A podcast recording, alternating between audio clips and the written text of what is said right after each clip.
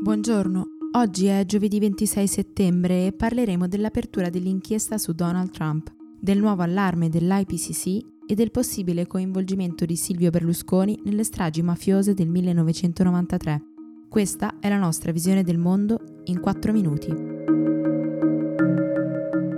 Dopo che la Presidente della Camera Nancy Pelosi ha annunciato l'apertura di un'inchiesta ufficiale sul caso della telefonata tra Donald Trump e Vladimir Zelensky, Trump si è recato proprio in Ucraina per parlare con il Presidente.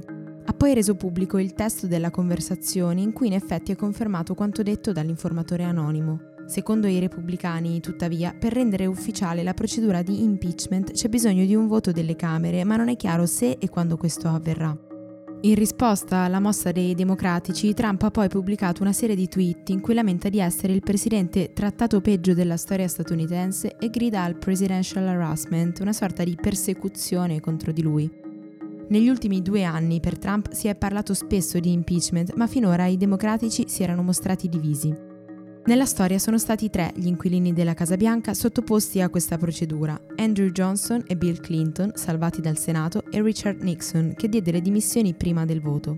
Oggi però, secondo Pelosi, ci sono prove che il presidente abbia tradito il suo giuramento, messo in pericolo la sicurezza nazionale e violato la Costituzione. Per gli esperti potrebbe essere davvero un momento storico per la politica del paese. Da un lato infatti potrebbe essere letta come una sorta di resa dei conti della democrazia, ma dall'altro è un evento che rischia di dividere ancora di più l'elettorato.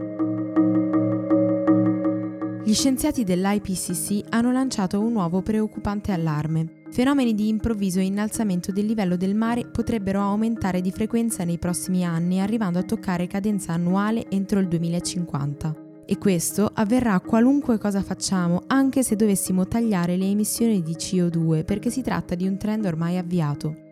Nel caso peggiore, l'innalzamento potrebbe sfiorare anche i 4 metri, un fenomeno che ridisegnerebbe le coste per come le conosciamo oggi, metterebbe a rischio la vita delle quasi 2 miliardi di persone che vivono sulla costa e creerebbe diversi trilioni di dollari di danni. Leader di Forza Italia, Silvio Berlusconi, è indagato nel procedimento della Procura di Firenze sui mandanti occulti delle stragi mafiose che nel 1993 causarono a Firenze, Milano e Roma 10 morti e numerosi feriti.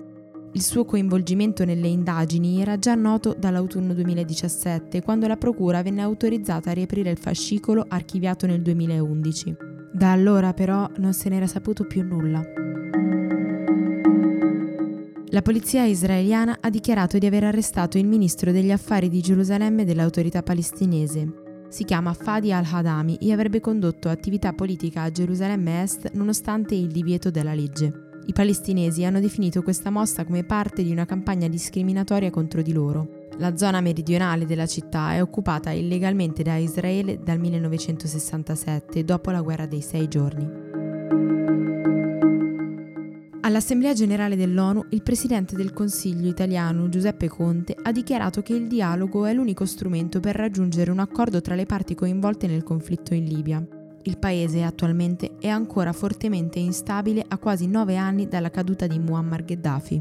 Per far sì che questo accada, Conte ha chiesto alle Nazioni Unite un maggiore impegno sul territorio. Nel suo discorso il Premier ha anche annunciato la volontà imminente del governo di dare vita a un Green New Deal per orientare l'intero sistema produttivo italiano verso lo sviluppo sostenibile, senza però dare i dettagli sulle modalità della sua applicazione.